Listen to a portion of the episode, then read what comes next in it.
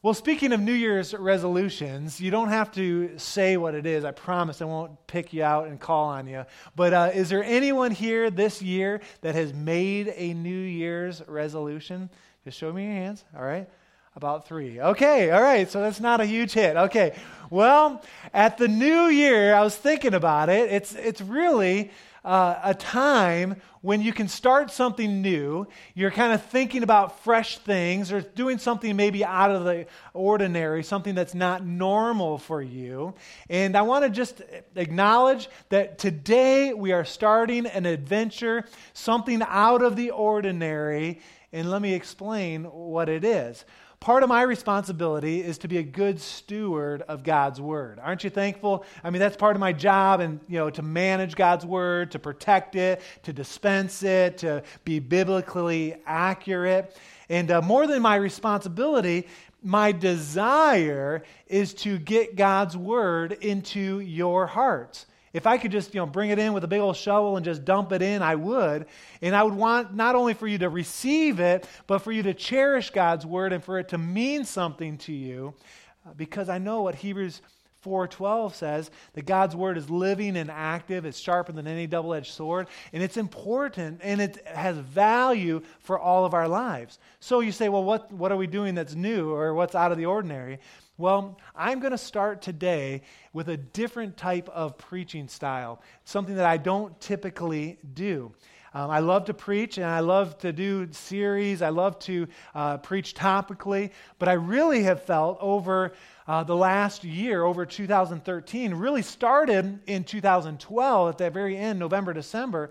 I started stirring in my heart that we were to do some what I call expository preaching. How many have ever heard of expository preaching? All right, I, for those of you who haven't heard of expository preaching, I'm explaining what that is. But I really felt um, from that time in 2012 and then all the way through 2013 looking for an opportunity to kind of dive in and uh, to look at the book of 1 Corinthians. And what the expository, not suppository preaching, by the way, expository preaching is taking a book of the Bible and going line by line through the book. And there, let me explain what expository preaching does. Number one, it does this it takes the subject matter and it, it's all entirely from God's Word. That's number one. So we're not going to be you know, looking at uh, current events necessarily, although they definitely can fit in. But the subject matter is going to be God's Word. First Corinthians, by the way. Number two, it puts the congregation on a Bible track so everyone can follow. So you can know where we're going. So if we finish up in 1 Corinthians chapter 2, you know that the next week we're going to be in chapter 3 and you can kind of read ahead. Or, God forbid, you miss a Sunday here or there, by the way, you're, you're allowed like one miss a week or one miss a year, right? That, that's it, right? But if you missed, you could catch right back up. You could be reading right along or jump online, listen to the message, and you're right there with us. But it puts the congregation on a track altogether. The third thing, it puts value on God's word because that's what we're preaching from and directly from God's word. Specifically, it really heightens God's word. Number four, it proclaims, it explains, and then brings application for what the Bible teaches. And that's what preaching is, but it really does a nice job in that. And then number five, it trains others how to study the Bible. And this is really important. And I want to encourage you to not only come with your Bible um, on these days uh, for the next several months as we get through 1 Corinthians, but we want to do that. But we also, on the back of your bulletin, there's a place for notes. And you grab a pen or grab a journal uh, and a pen. And I want you to be taking notes so you can be learning maybe how to study the Bible in a different way. Or maybe you see something and uh, we can do that together. And so this is our new journey together. And my goal is to study, which uh, there's been quite a bit of study to come in to do some expository preaching. In fact, on Monday alone, I read over 300 pages of commentary, and my mind was spinning by the end of that. But then to bring that study, to divide God's word, and then to bring a relevant and application for you guys, for us, each and every week. And that's what our goal is. And that's what we're going to do. And we're starting uh, right now. And so I'm excited about it.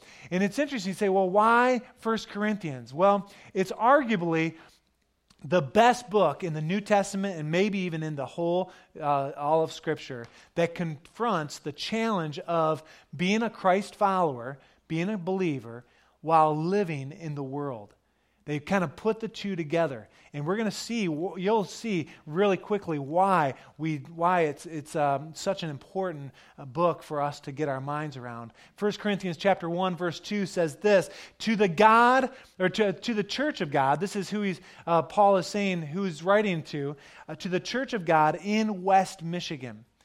Or not in West Michigan, in, good grief, in Corinth. But we could put West Michigan there, or we could put your name there, or we could put the Gateway Church there, to the Church of God, the Gateway Church. And uh, because this work here is exactly uh, for us. And it's for us to not only get our mind around, but then to apply it in our lives. And so, what we're going to do is each week we're going to take a section of Scripture, line by line, kind of get through it. And we're going to do that this morning. So, I'm going to ask that you would stand and you can grab a copy of God's Word on the back table if you want. Uh, we are going to be preaching primarily from the NIV, um, just so you know. That's what I typically do anyway. Uh, there will be words on the screen today, but bring uh, a way that you can kind of follow along and uh, let's read 1 Corinthians and ask God to reveal some things today from His Word. All right, it says, Paul, called to be an apostle of Jesus Christ by the will of God, and our brother Sosthenes, to the church of God in Corinth, to those sanctified in Christ Jesus and called to be holy, together with all those everywhere who call on the name of the Lord Jesus Christ, their Lord and ours. Grace and peace to you from God our Father and the Lord Jesus Christ. Verse 4 I always thank God for you because of his grace given you in Christ Jesus. For in him you have been enriched in every way, in your speaking and in your knowledge, because your, our testimony about Christ was confirmed in you. Therefore, you do not lack any spiritual gift as you eagerly wait for our Lord Jesus Christ to be revealed. He will keep you strong to the end, so that you will be blameless on the day of our Lord Jesus Christ. God, who has called you into fellowship, and his Son, Jesus Christ, our Lord, is faithful. Let's pray. Lord, we thank you for your word. We thank you, God, that you speak loud and clear through your word if we listen and we discern and we dig in. God, I pray that starting today, at this moment, Lord, that you would be speaking loud and clear through 1 Corinthians. God, I pray that we would be open to what your Spirit is saying and that we would, for your glory and honor, grow and that we would grow deep. And Lord, that we would understand and divide your word properly. We thank you and we praise you for it. In Jesus' name. And all God's people said, Amen. Amen. Amen. You can be seated.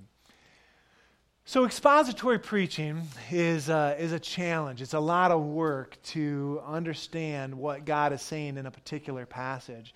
And one of the things that is really critical is to look at the context or to look at the history um, behind what is being said or what's being presented. And we want to do that. And each week we'll take some time to give some history. But there's some important things right off the get go that we need to make sure that you guys understand. And I know you already picked it up just by the reading but who was the author, or who is the author of 1 Corinthians? Paul, the Apostle Paul. What about this Sosthenes guy? Anybody ever heard of him? Anybody heard a message about him? Well, he's really kind of a minor player, in fact, pretty insignificant. He's certainly a friend of the Apostle Paul, but it's also very possible, as you kind of dig into it and look, that he was a secretary for Paul, that Paul would have spoke and that he would have been writing uh, on behalf of Paul, and so that's certainly possible. The Corinth church obviously knew who, they, who he was. Paul obviously knew who he was. And then, of course, we've already mentioned this, but who was 1 Corinthians written to? The church in Corinth, right? You guys are getting an A plus. Way to go! But I was curious this week, uh, and really as I've kind of opened up this um, this book to preach, what's the connection between Paul and Corinth? Well, this, it really started in 51 AD. So after Jesus was crucified, uh, dead, then uh, buried, rose again in about 33 AD.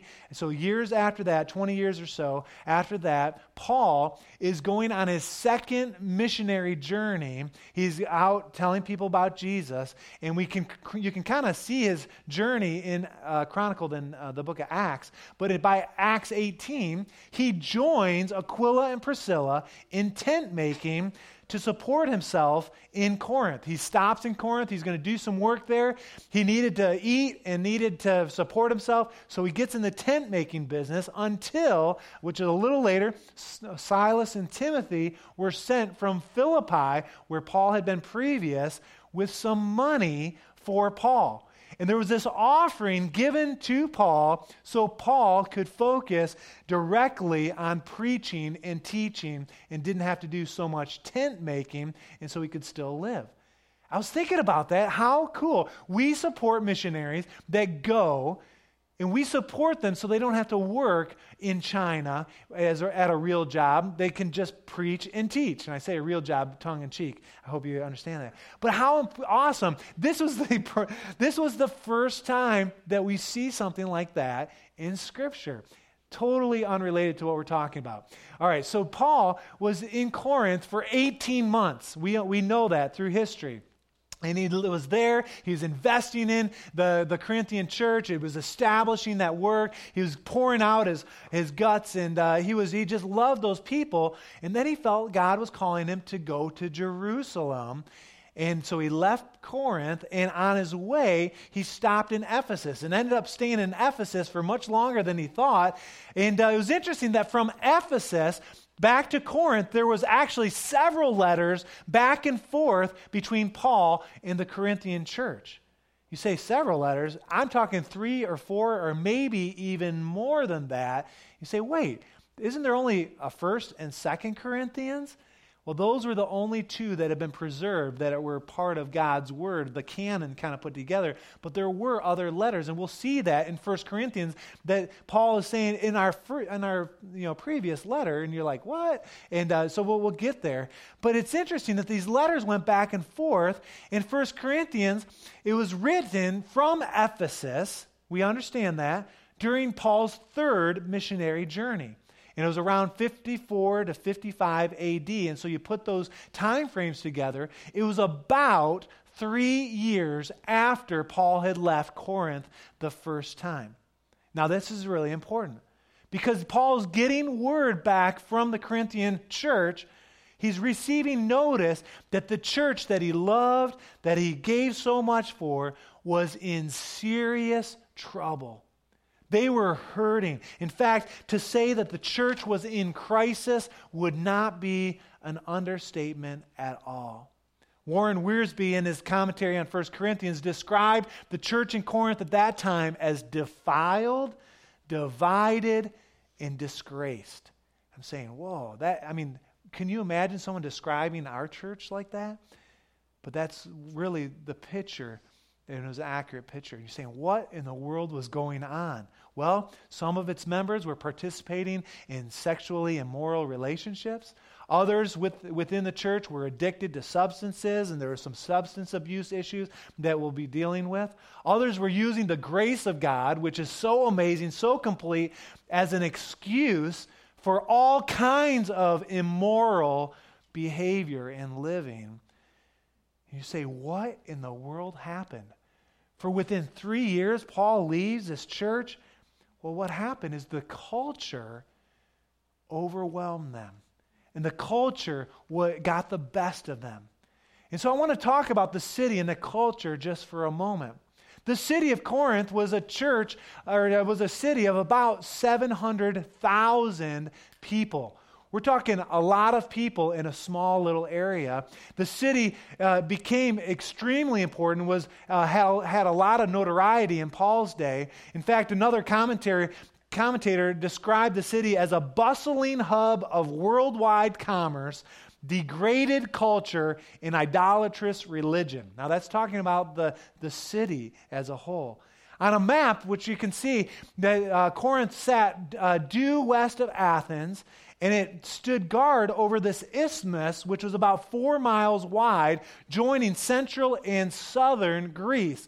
And so, what's important, and you'll see it on the map there, is there were two harbors that kind of were a part of the Corinthian, uh, the Corinthian landscape there. And uh, ships would come, they would travel from east to west, and um, those, those ports were protected by Roman military, and, uh, which was very important. So, it was a very safe place to go uh, in many ways. But it was a place where there was a lot of money. A lot of money was channeled through there. And even the Isthmian Games, which is very much like the Olympics, were held there. The bottom line, it was a prosperous city, to say the least.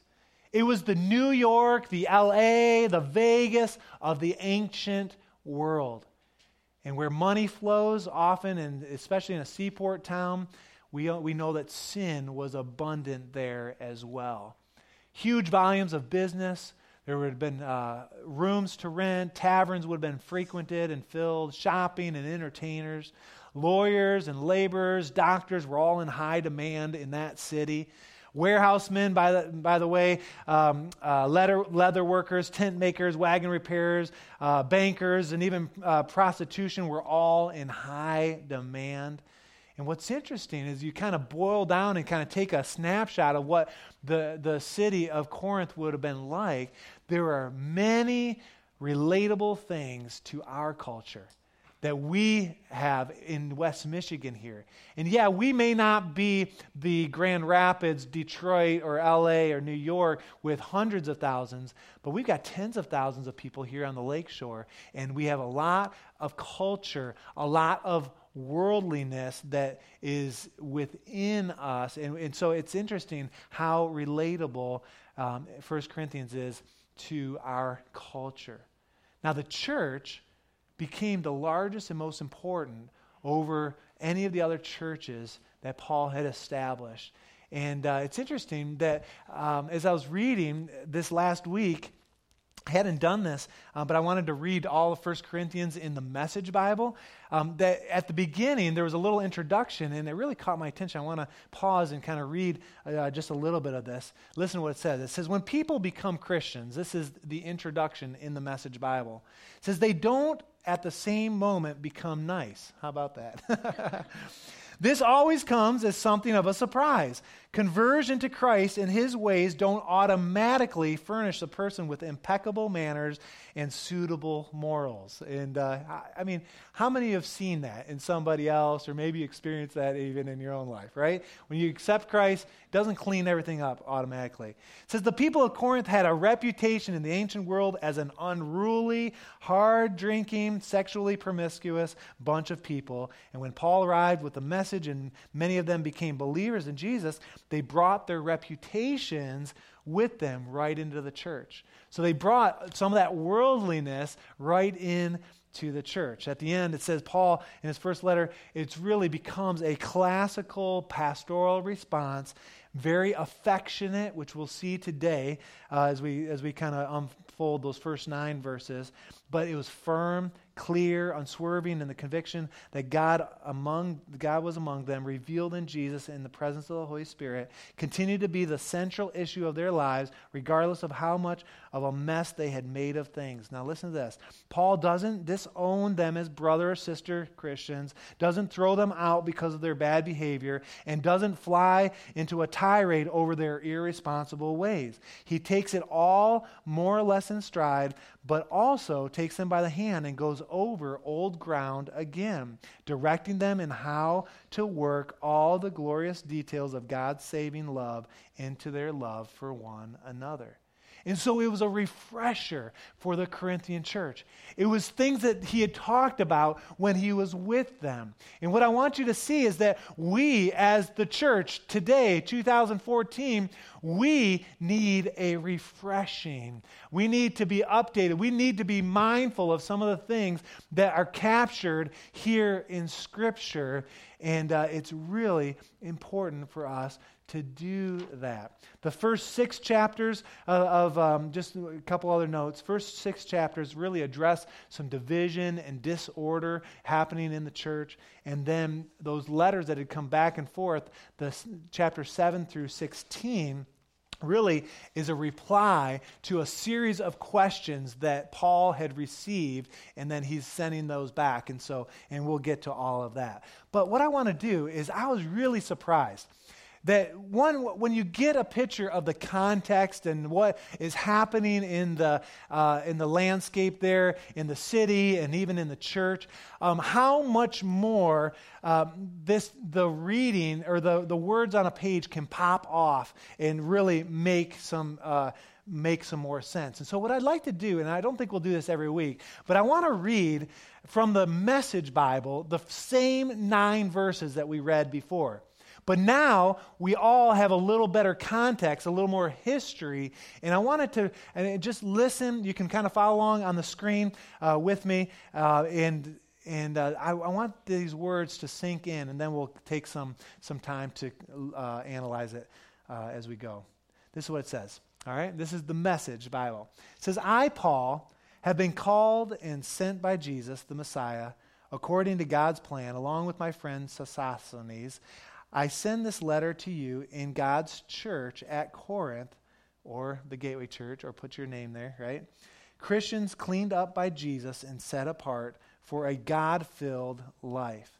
I include in my greeting all who call out to Jesus wherever they live. He, he's their master as well as ours. May all the gifts and benefits that come from God our Father and Master Jesus Christ be yours. Then he goes on. He says, Every time I think of you, and I think of you often, I thank God for your lives of free and open access to God given by Jesus. There's no end to what has happened in you. It's beyond speech, beyond knowledge. The evidence of Christ has been clearly verified in your lives. Just think, you don't need a thing. You've got it all. All God's gifts are right in front of you, and you wait expectantly for our Master, Jesus, to arrive on the scene for the finale. And not only that, but God Himself is right alongside to keep you steady and on track until things are wrapped, wrapped up by Jesus. God, who got you started in the spiritual adventure, shares with us the life of his Son and our Master Jesus. He will never give up on you. Never forget that. Now, when I read this, and I've reread this, and I've read 1 Corinthians last year um, probably five or six times minimum, maybe more. I'm seeing he ends that first He's saying God will never give up on you. God is faithful. And with all sorts of issues in the balance, which we will address and we will take a look at, he starts the letter off with an encouragement, not a rebuke. This is incredible. He talks about God's grace. He talks about spiritual gifts. He says they're not lacking in any area and that God will keep them strong. And I'm saying, wow. And what he's doing here is he is declaring who they are in Christ. How Christ has changed their lives, how Christ has made the difference. And even though Paul is expressing this confidence, the Corinthian church is really struggling. Paul expresses confidence about this community of believers that are currently behaving anything but blameless. And he's giving thanks for the readers and their gifts, which, by the way, he, they are abusing. We'll see that in spite of their spiritual shortcomings. And he gives thanks for the very things that the church is abusing. And, I, and I'm saying, wow. How, I'm trying to get my mind around this, trying to put myself in their shoes. And I think about it. And let's try to do that for a moment.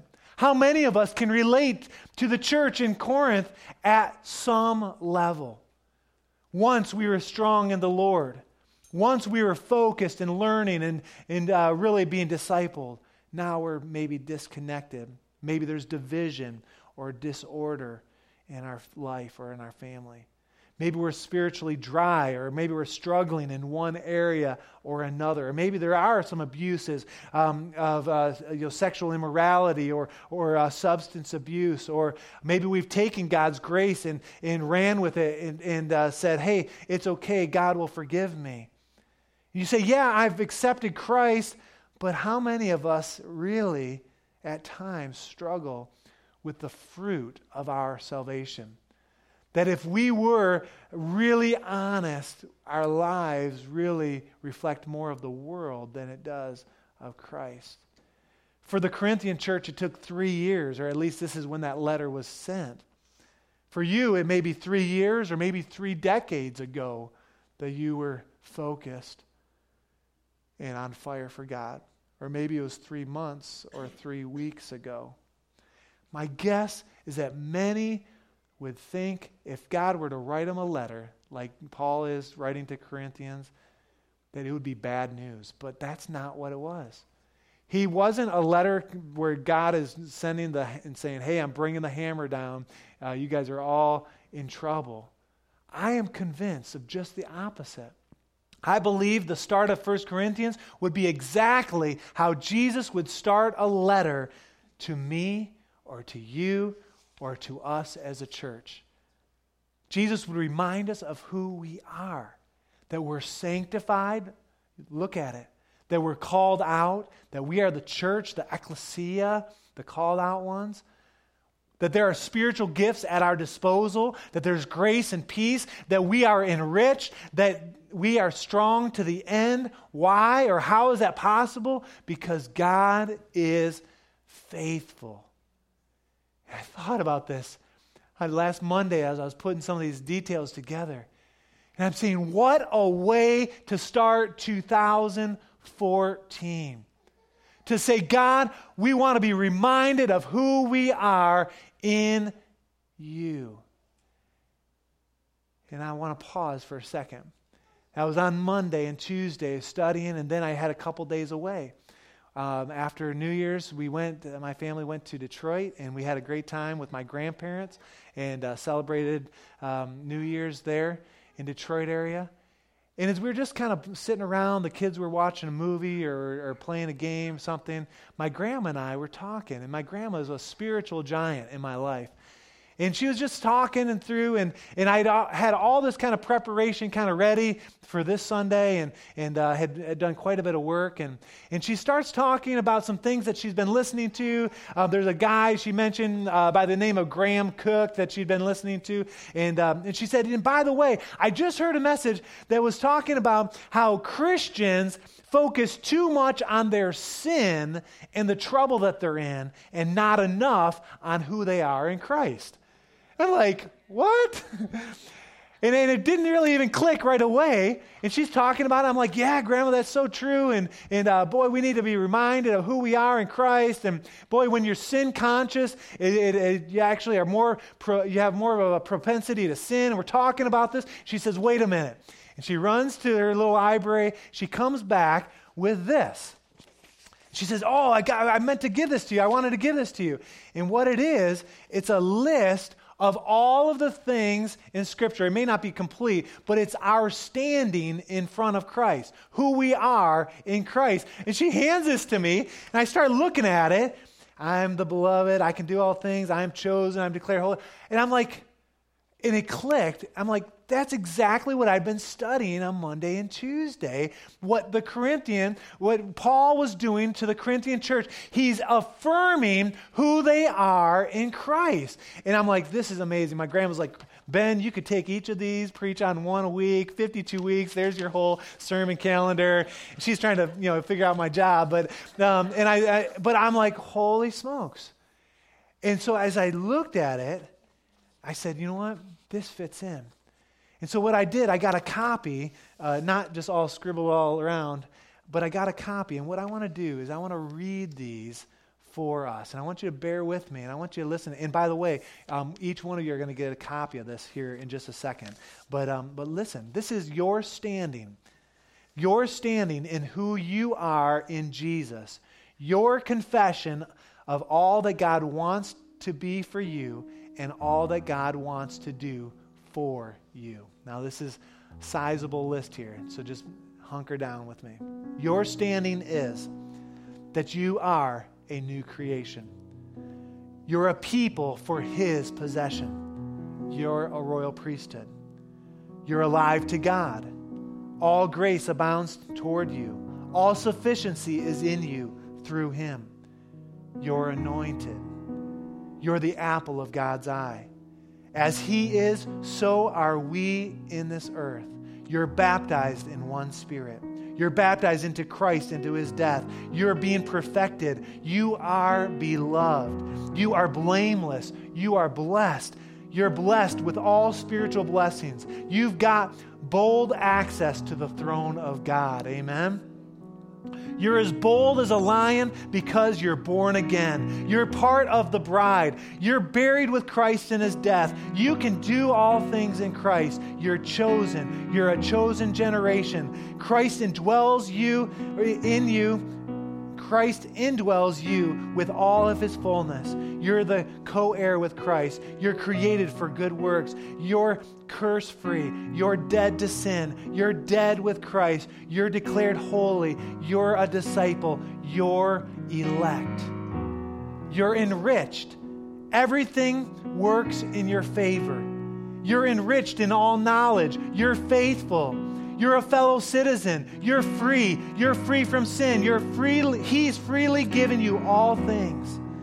You're a friend of Christ. You're fruitful. You're gifted. You're given all things. You're the habitation of God. You have the mind of Christ. He's at work in you. He is for you, not against you. You are healed. You're hidden in Christ. You're highly favored. You are his body. You're his fullness. You are his possession. You are his workmanship. You are a holy nation. You're a priest, holy priesthood. You're increasing in knowledge of God. You're inseparable from the love of God. You're the jewel of his eye. You're justified. You are a king.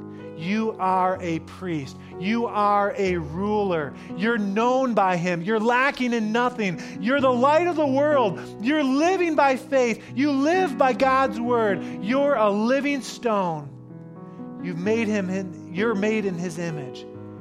You you're made rich in everything. You're a new creation. You are ordained.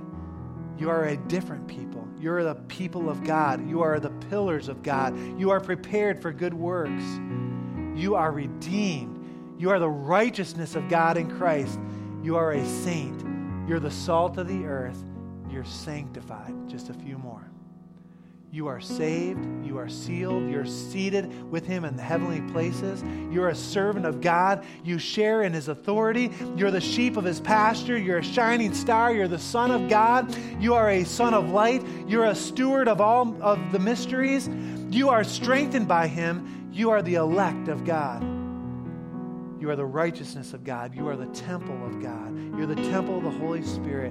You are transformed. You're a vessel of glory. You're a vessel of honor. You walk by faith. You walk in renewed, in the newness of life. You're a warrior. You're wise. You are a witness. And you are absolutely worthy of the Lord. And I'm looking at this and I'm sitting there and putting these things together. And I'm saying, God, isn't He amazing? That my grandma would be kind of curious about this. She gives me this, and I'd been working on that earlier in the week. And I'm saying, there is no question that this is what God wanted for us to start 2014. To affirm who you are in Christ if you've given your heart to the Lord.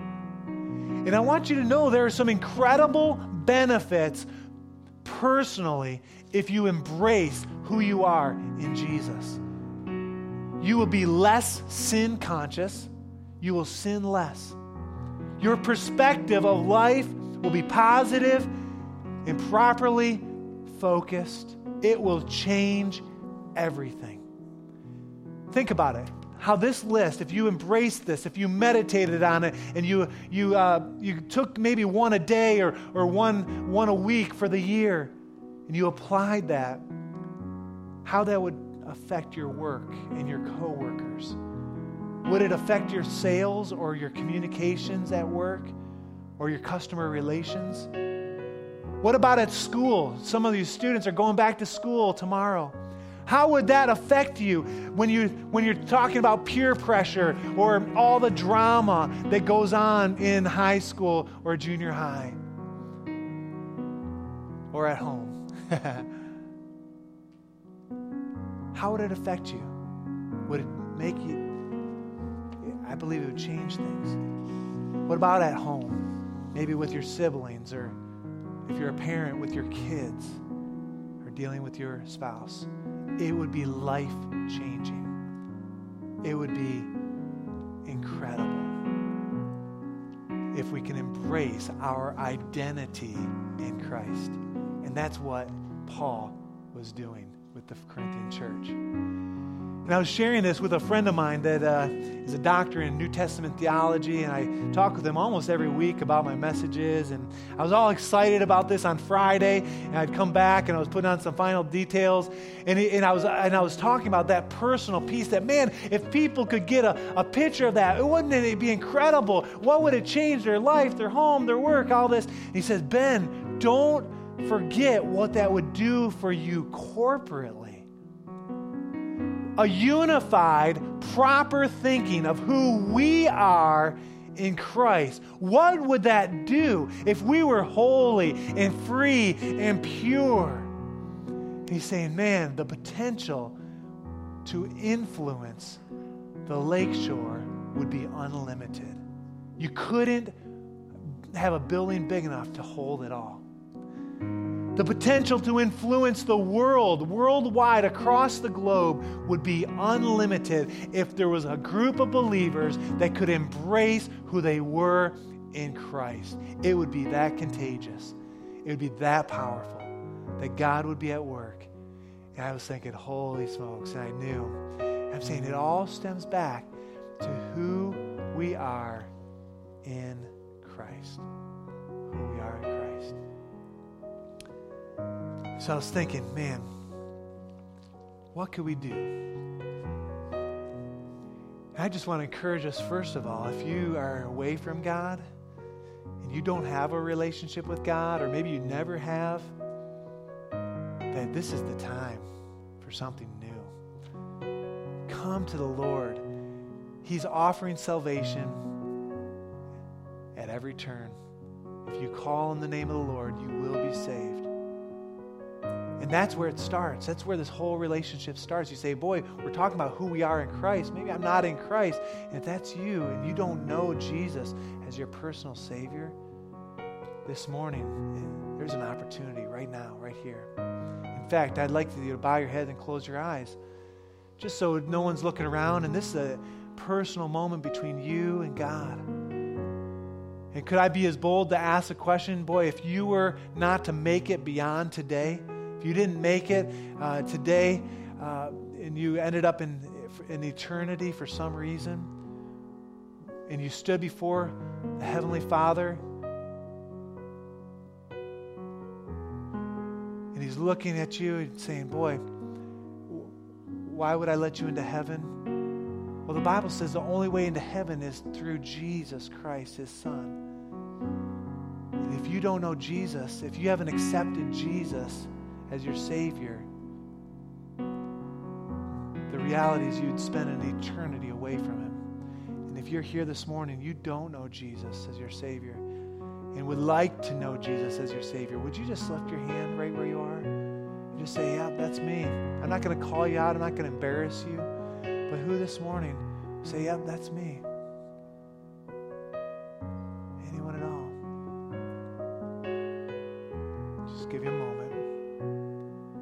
Chance to say yes. Yeah, sure. Awesome. Anybody else? If the Lord's stirring in your heart, you're saying, Boy, I, I know my heart is not right with the Lord. You want to take this opportunity? Anyone else?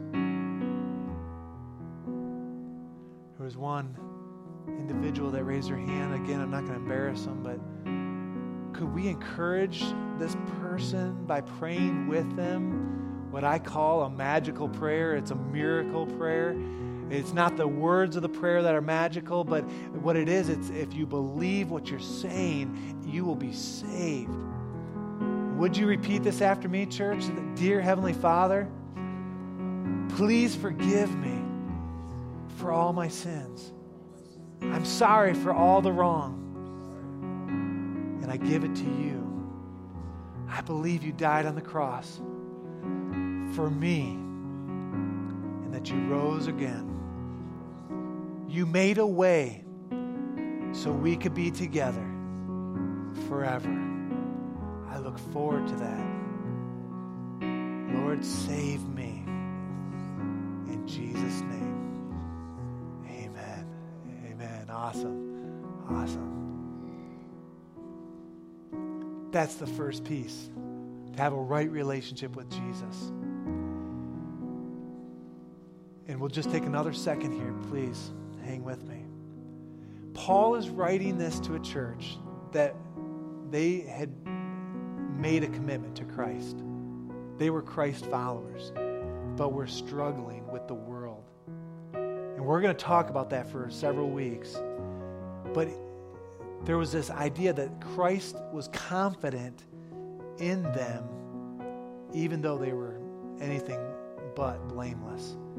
He was even confident in their giftings, and he was thankful for them. And it just is really, really powerful. But what I'd like to do is, I'd like to go ahead and pass out uh, one of these to each and every one of you. Bonnie and uh, Samantha, if you could help me. I want to make sure one's in each of your hands. And as you get this, I want you to start to look at these, and maybe some will kind of jump out at you, and uh, you know just kind of look at them here for a moment. And my challenge is, is that over the next season, maybe even just over this next 40 days, maybe you take eat one a day and you meditate on it. You, you, um, you pray over it, or you look for it, for it in Scripture, saying, okay, I am the beloved. Where is that found in Scripture? Or I am a new creation. Where, where can I find that in Scripture? I'm alive in God. And, and to do some interaction with this list. Or put it in your car or on your refrigerator or tuck it in your Bible. And over the next year, when you read God's Word, maybe highlight one at a time and get through those. Because what it does, it reinforces your identity in Christ. And I believe that when we do that individually and corporately, our potential is unlimited. I'm going to ask that you stand for a moment. And we're going to do something together just for a second. We're going to I'm going to ask that you begin to say out loud, just quietly, not loud, loud, some of the things that are popping out at you. And so you just kind of look at it over the list, all grace abounds towards me, and just begin to, to read. Maybe two or three or four will kind of um, uh, rise up to the top. I am declared holy. Everything works in my favor. I am healed. Just do that with me, okay? Grab your copy and just kind of look, just uh, all together, front to the back, just for a moment. I am highly favored. I am living by faith. I am protected, purified, raised with Christ, resurrection. I can do all things through Christ. I am buried with Christ in his death.